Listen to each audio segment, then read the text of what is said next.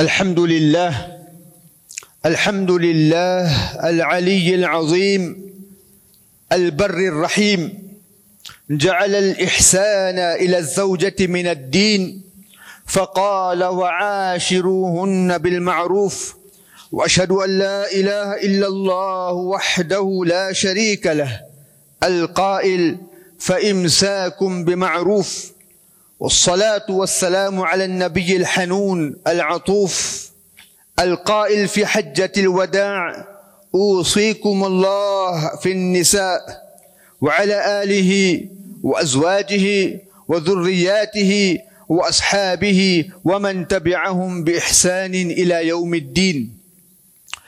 يا رب صل وسلم دائما ابدا على حبيبك خير الخلق كلهم.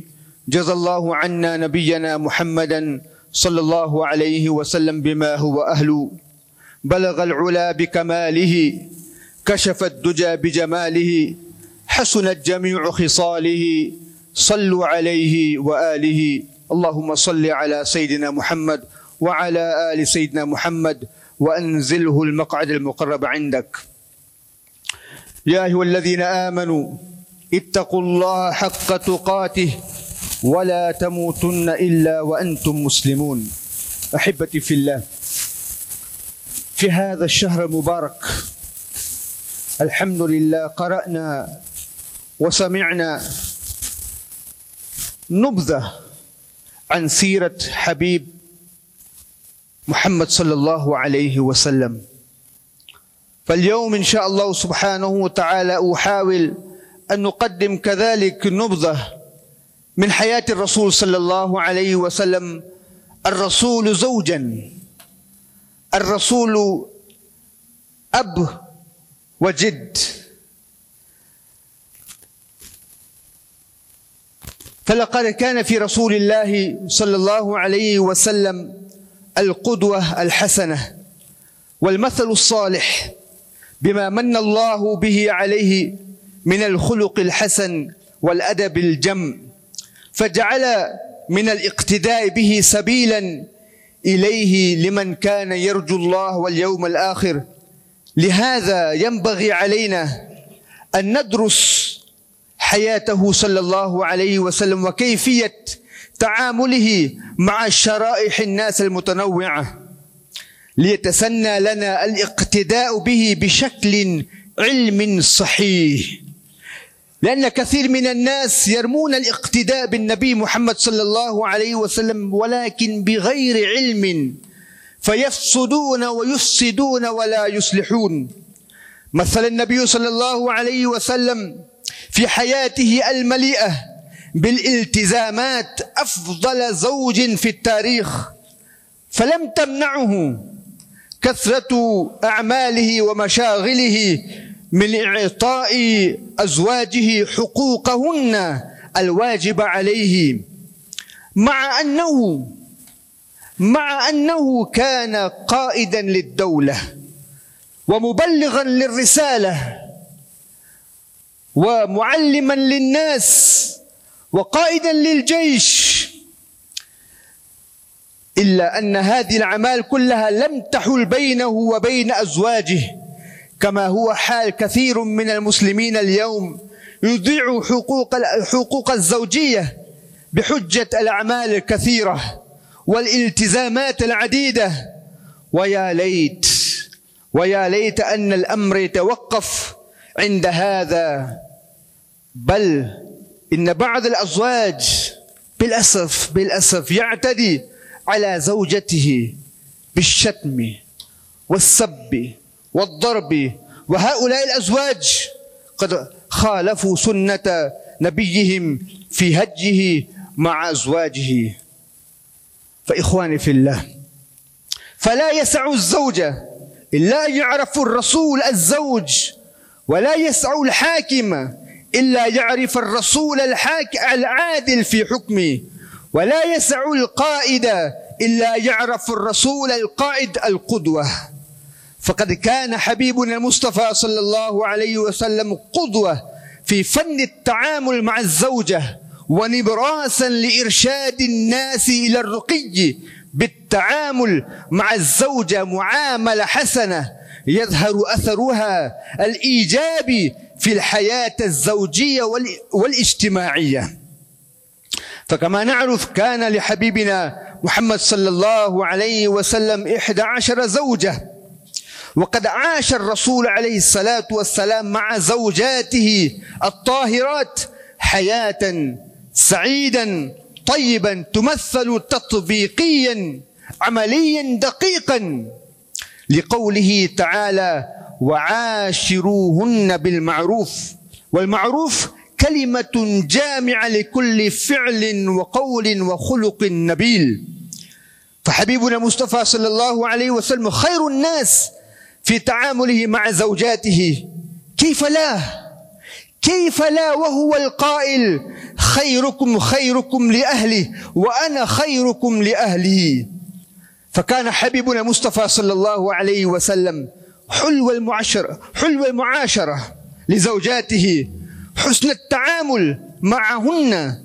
وقد بدا ذلك واضحا في سيرة حبيبنا صلى الله عليه وسلم معهن. ولو اقتدى الناس بالنبي صلى الله عليه وسلم في تعامله مع زوجاته رضي الله عنهن لانحلت كثير من المشكلات الزوجية التي نسمع عنها اليوم. ولهذا نحتاج أن نستعرض كيف كانت كيف كانت حياة في بيت النبوة. نعم. كيف كانت حياة في بيت النبوة وكيف كان رسولنا صلى الله عليه وسلم يعامل زوجاته وكيف كان يصبر عليهم ويتغاضى عن بعض أخطائهن. فإن لنا في رسول الله صلى الله عليه وسلم أسوة حسنة. فإن شاء الله سبحانه وتعالى أحاول أن أقدم أمام حضراتكم بعض الأمثلة من حياة رسول الله صلى الله عليه وسلم مع زوجاته. كيف كان تعامل حبيبنا صلى الله عليه وسلم مع زوجاتهم؟ أول شيء إخواني في الله حبيبنا المصطفى صلى الله عليه وسلم لما كان يدخل بيته الله أكبر. كيف كان يدخل البيت؟ كان يدخل بالسلام. يدخل بالسلام. ولكن سلامه صلى الله عليه وسلم الله أكبر المستيقظ كان يجيب. المستيقظ كان يرد عليه. والنائم أو المستريح كان لا ينعجج ولا ينحرج. هذا كان سلام رسول الله صلى الله عليه وسلم. وعن ابن عباس رضي الله تعالى هل كان في البيت؟ الله أكبر. من رسول الله صلى الله عليه وسلم. يا أيها الرسول الله سبحانه وتعالى يخاطبه مباشرة يا أيها الرسول بلغ ما أنزل إليك من ربك وإن لم تفعل فما بلغت. الله أكبر. فعن ابن عباس رضي الله عنهما يقول كان رسول الله صلى الله عليه وسلم إذا صلى الصبح جلس في مصلاه وجلس الناس حوله حتى تطلع الشمس. ثم يدخل على نسائه. الله أكبر. كان يصلي الفجر. كان يجلس مع أصحابه. بعد ذلك يدخل على زوجاته. امرأة امرأة. الله أكبر. يسلم عليهن ويدعو لهن. شوف هذا التفريغ الوقت. لأن الزوج عنده أهمية في حياته. يفرغ وقت. يسلمهن يسلم عليهن ويدعو لهن. فإذا كان يوم إحداهن كان عندها. ففي كل يوم مع أول النهار له مرور على زوجاته. للسلام عليها والدعاء لها. وفي آخر النهار الله أكبر. وفي آخر النهار يجالسها جلسة يحادثها. جلسة يحادثها فيها ويؤانسها. إخواني في الله. من هذا؟ إمام الأنبياء والمرسلين. إمام الأنبياء والمرسلين يفرغ وقت للزوجة يحادثها يجالسها يؤانسها يستمع منها. ليس فقط يسمع منها يستمع منها. هذا الله أكبر. تفريغ وقت كامل للزوجة. فلا بد للزوج من أن يخصص وقتا للجلوس مع زوجته لسماع حديثها ومؤانستها. وإخواني في الله تشتكي معظم الزوجات اليوم من أزواجهن لأن الواحد الزوج يعمل طول النهار. يعمل طول النهار. ولما يعود إلى البيت في المساء يجلس مع التلفاز يجلس مع ال... مع الواتس يجلس مع الإنستغرام. سبحان الله ويترك زوجته تنتظر. ويتعشى ويبكي ويتعشى وينام كالجيفة وهي تنتظره المسكينة. لقد كان لكم في رسول الله أسوة حسنة. أسوة حسنة ليس فقط في الأكل والشرب وفي الصلاة في المعاشر وعاشروهن بالمعروف. الله أكبر. إخواني في الله هذا حبيبنا محمد صلى الله عليه وسلم كذلك إخواني في الله. شوف كيف كان الرسول عليه الصلاة والسلام يظهر محبته لزوجته. الله أكبر. وكان يشرب صلى الله عليه وسلم من المكان الذي تشرب منه زوجته. عائشة رضي الله تعالى عنها أمنا عائشة رضي الله تعالى عنها قالت كنت أشرب وأنا حائض. كنت أشرب وأنا حائض. ثم أناوله النبي صلى الله عليه وسلم فيضع فمه في مكان في الله أكبر. مودة محبة الرومانس. من علم؟ من علم الإنسان الرومانس؟ علمنا حبيبنا المصطفى صلى الله عليه وسلم. هذا هو الرومانس الحقيقي المودة المحبة الحقيقي. علمنا علم الإنسانية الرومانس محمد صلى الله عليه وسلم. إخواني في الله. فكم يكون لهذا الفعل هذا العمل من أثر طيب على الزوجة؟ تخيل رسول عليه الصلاة والسلام يضع فمه الشريفه نفس المكان التي وضعتها عائشة رضي الله تعالى عنها. الله أكبر. كذلك إخواني في الله كيف كان حبيبنا صلى الله عليه وسلم يسمي؟ كان ينادي زوجته. كان يدلل الأسماء ويرخم الأسماء. أحيانا كان يقول يا عائش. عائشة رضي الله كان يقول يا عائش. هذا جبريل يقرئك السلام.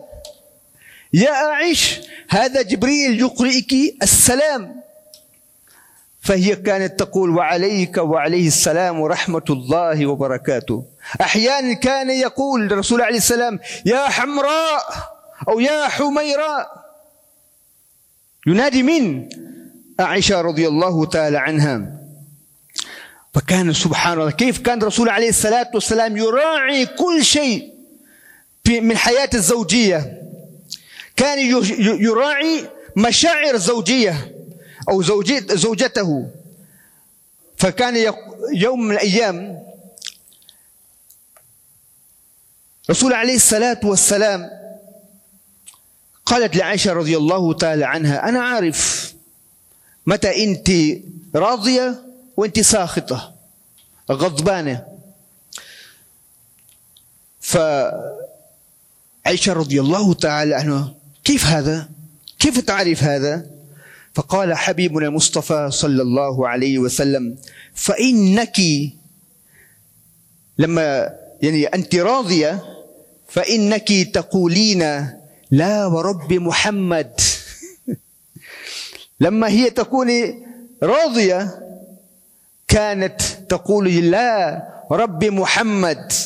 وإذا كنت غضبانة تقولي لا ورب إبراهيم. قال عائشة رضي الله تعالى عنها أجل؟ والله يا رسول الله لا والله يا ما أهجر إلا اسمك. ما أهجر إلا اسمك. الله أكبر. شوف رعاية من كل شيء في حياة الزوجية. بل حبيبنا مصطفى صلى الله عليه وسلم كان يواسي زوجته إن رآها حزينة أو مريضة. الله أكبر. كان الرسول عليه الصلاة والسلام إذا وجد إحدى الزوجات مريضة كان يقرأ عليه الصلاة والسلام عليها. كان يعود كان يعودها كان يدعو لها. الله أكبر. فيوم من الأيام سئلت عائشة رضي الله تعالى عنها ما كان رسول الله صلى الله عليه وسلم يعمل في البيت؟ قال أمنا عائشة رضي الله تعالى عنها كان رسول الله صلى الله عليه وسلم في مهنة أهله أي في خدمة الأهل في خدمة العالم في عمل البيت. فإذا حرج فإذا حضرت الصلاة خرج إلى الصلاة. الله. كان رجل إمام مبلغ معلم صاحب ولكن كان يخدم في البيت. سبحان الله. كان يفلي ثوبه ويحلب شاته. يفلي ثوبه ويحلب شاته. ويخدم نفسه. ويخيط ثوبه ويخصف نعله ويعمل ما يعمل به الرجال في البيوت. هذا حبيبنا المصطفى صلى الله عليه وسلم. وهكذا كان الرسول عليه الصلاة والسلام يساعد زوجاته في ركوبها على الدابة ونزولها من الدابة. اليوم كذلك يمكن يمكننا عن ذلك يعني التعبير عن ذلك نساعد زوجاتنا الصعود في السيارة والنزول من السيارة. ونفتح الباب للسيارة ونغلق الباب من السيارة. نفس الشيء. المودة المحبة ليس فقط أنا أحبك. شوف الرسول عليه الصلاة والسلام بين وأظهر كيف المحبة كيف المودة كيف المعاشرة مع الزوجات. وكذلك إخواني في الله. رسول صلى الله عليه وسلم كان يهتم بنظافته كان يهتم بنظافته. دائما الرسول عليه الصلاة والسلام طيب الريح. الله أكبر. طيب الريح. لما كان يدخل في البيت أول شيء كان يعمل كان يستعمل السواك. يستعمل السواك يتسوك. أول شيء اليوم بالأسف بالأسف إخواننا إخواني في الله سامحين سامحوني سامحوني سامحوني. إخواننا الذين يدخنون الشراب لما ندخل في البيت بهذا الرائحة الكريهة. الله أكبر. شوف رسول عليه الصلاة والسلام يدخل في البيت أول شيء كان يتسوق. حتى لا يزعج أحد في البيت. هذا هو الرسول. هذا هو الرجل والإمام. فإخواني في الله هذا كان الرسول عليه الصلاة والسلام زوجا. فالرسول عليه الصلاة والسلام كيف كان أب وجد؟ الله أكبر. أنس بن مالك رضي الله تعالى عنه. من أنس؟ الذي خدم رسول الله صلى الله عليه وسلم عشر سنين. أن هو بنفسه يقول ما رأيت أحدا كان أرحم بالعيال من رسول الله صلى الله عليه وسلم. كان يتصرف بالشفقة والرحمة وعن عاطفة حقيقية نابعة نابعة الصميم من صميم قلبه بحيث لم يكن يوسى عهد أن يكون مثيلا له في مجال رئاسته للعائلة ولا في مجال الأبوية. فشوف حسن والحسين رضي الله تعالى عنهما. يوم من الأيام حسن والحسين رضي الله عنهم يركبان الله أكبر يركبان على ظهر من يركبان على ظهر إمام المرسلين. يركبان على ظهر رسول الله صلى الله عليه وسلم. وحبيبنا مصطفى صلى الله عليه وسلم يطوف بهما. يطوف بهما في أرجاء المسجد أو المنزل. يلعب مع الأولاد. الله أكبر.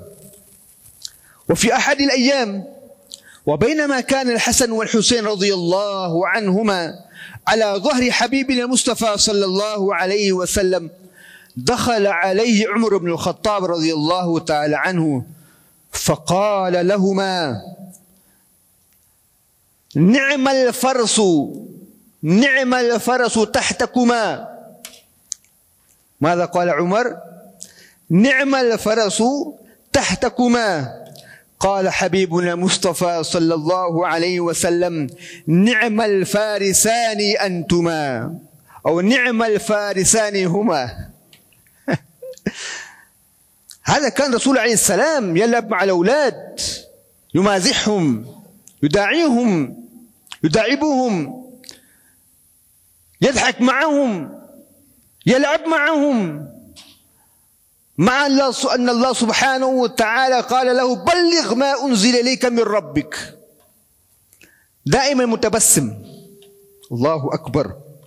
وفي أحد المرات عندنا إنما قال أحدهم للحسن أحد من الصحابة قال للحسن رضي الله عنه وهو على عاتق النبي صلى الله عليه وسلم على عاتق النبي صلى الله عليه وسلم يا غلام يا غلام نعم المركب ركبت حسن على عاتق حبيب صلى الله عليه وسلم. فقال يا غلام نعم المركب ركبت فقال صلى الله عليه وسلم ونعم الراكب هو ونعم الراكب هو. حبيبنا صلى الله عليه وسلم. فإخواني في الله شوف الله أكبر. كيف رسول عليه الصلاة والسلام فرغ وقت للزوجات للأولاد للأحفاد؟ فجابر رضي الله عنه قال دخلت على النبي صلى الله عليه وسلم وهو يمشي على أربعة وهو يمشي على أربعة وعلى ظهره الحسن والحسين رضي الله عنهما وهو يقول نعم الجمل جملكما. نعم الجمل جملكما. ونعم العدلان أنتما. ونعم العدلان أنتما. فإخواني في الله. الله أكبر. كم نحن نفرغ وقت للأولاد؟ اللعب مع الأولاد مداعبة مع الأولاد. بالأسف إخواني في الله ما عندنا وقت. من من يداعبهم؟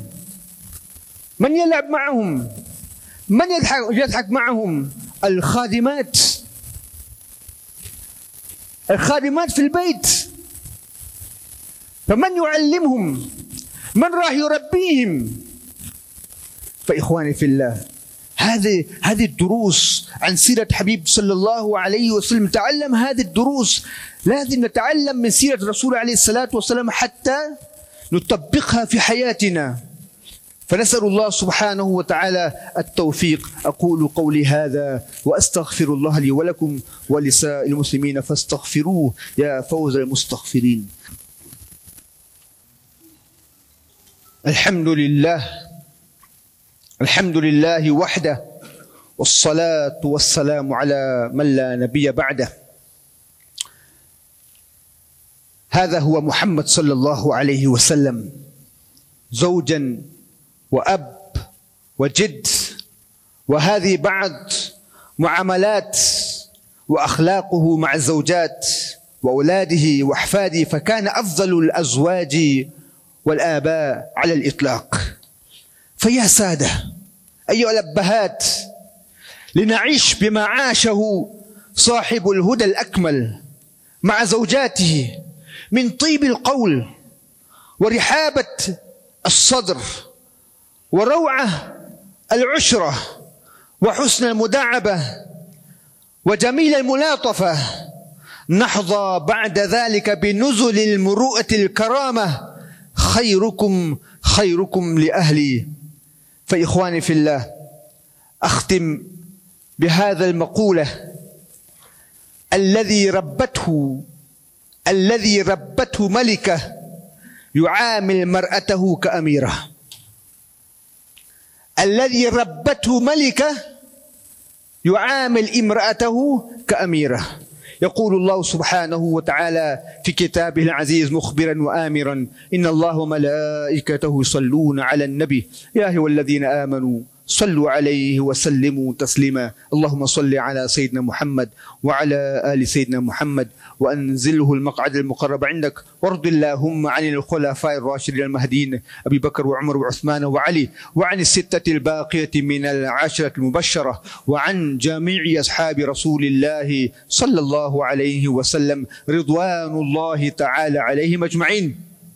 اللهم أيد الإسلام وأنصاره وأذل الشرك وأشراره. اللهم وفقنا لما تحب وترضى واجعل آخرتنا خيرا من الأولى. اللهم ربنا آتنا في الدنيا حسنة وفي الآخرة حسنة وقنا عذاب النار. اللهم إنا نسألك الهدى والتقى والعفاف والغنى. اللهم اهدنا واهد بنا واجعلنا سببا لمن اهتدى. اللهم ثبتنا على الإيمان وامتنا على الإيمان واحشرنا يوم القيامة مع المتقين مع الإيمان. اللهم فرج هم المهمومين ونفس كرب المكروبين واقض الدين عن المدينين واشفنا واشف مرضانا واشف مرضى المسلمين. شفاء لا يغادر سقما. وارحمنا وارحم موتانا وارحم موتى المسلمين. وصلى الله على النبي الكريم. عباد الله رحمكم الله.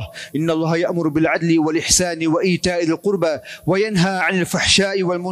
والبغي. يعظكم لعلكم تذكرون. فاذكروني أذكركم واشكروا لي ولا تكفرون. أقيموا الصلاة.